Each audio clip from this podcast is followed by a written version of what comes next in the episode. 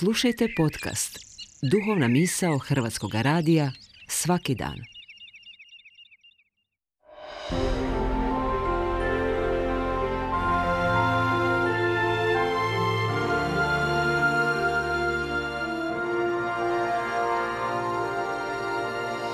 Duhovna misao. Urednica je Blaženka Jančić.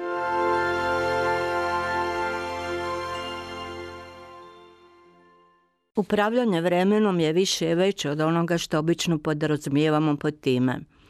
Žarište u samom životu, jer on nam je dan i nadmašuje sve ono drugo što imamo.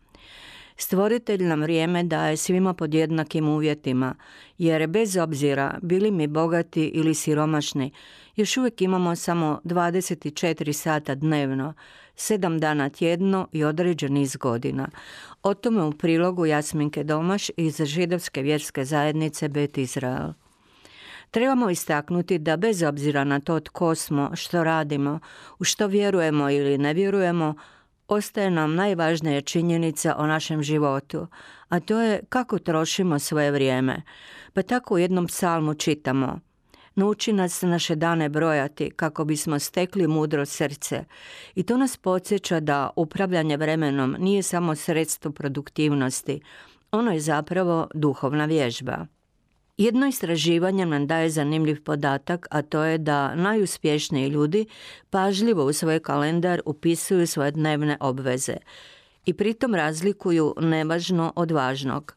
A sveta židovska knjiga Tore želi da se sjetimo onoga što suvremena kultura tako često zaboravlja, da naši životi moraju imati i posvećeno vrijeme, kada smo svjesni onoga po čemu na život dobiva smisao. Također, važna je svijest o identitetu i pričama koje ga prate i govore nam odakle smo došli i kako smo postali ono što danas jesmo. Da kako, potreban je i moralni kodeks koji nas vodi kroz pustoš i krize vremena.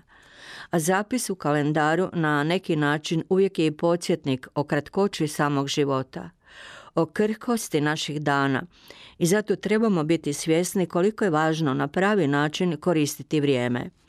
Potrebno nam je i vrijeme u kojem se suočavamo sa svojim pogreškama i kada ih nastojimo ako je moguće popraviti ili barem ne ponavljati.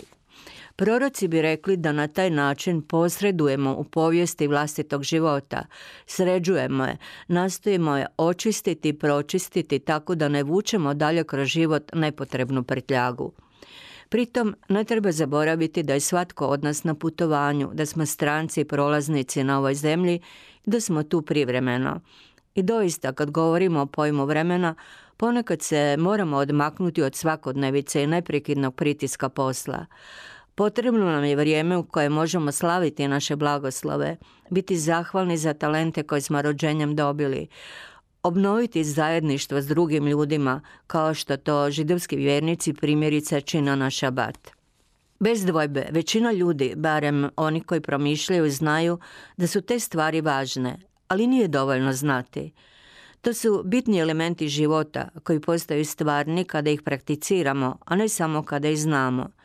Mi koji živimo u Europi trebamo ocijeniti vrijednost svojih identiteta. Nažalost, u današnje vrijeme svjedočimo često isključivosti, pa i mladih osoba na sveučilištima koji traže da se udalje oni s čim se gledištima ne slažu. I tu nema rasprava, nego samo krajnosti, ona se preliva i na društvo. I ljudi su sve više zbunjeni u potrazi za smislom života. Judaizam zato njeguje kodeks neprolaznih istina, trudeći se da ih doista i živi. I tada možemo reći, mir duši moje želim za života, svjetlost u danima kaosa i tmine, i da uvijek pronađe put do mene, mir duši moje želim u sreći i nesreći, u svemu što ljudsko srce snađe, jer samo tako kad duša miruje, Mogu vidjeti nebo, biljke i vodu i ono što čuvam u srcu tajni, ne dajući da na nj padnu sjene. Mir duši moje želim, ali i da se smije i da se raduje i luduje kao da sutra neće biti. Mir moje duši želim i kada sve utihne da mogu Bože vidjeti tebe.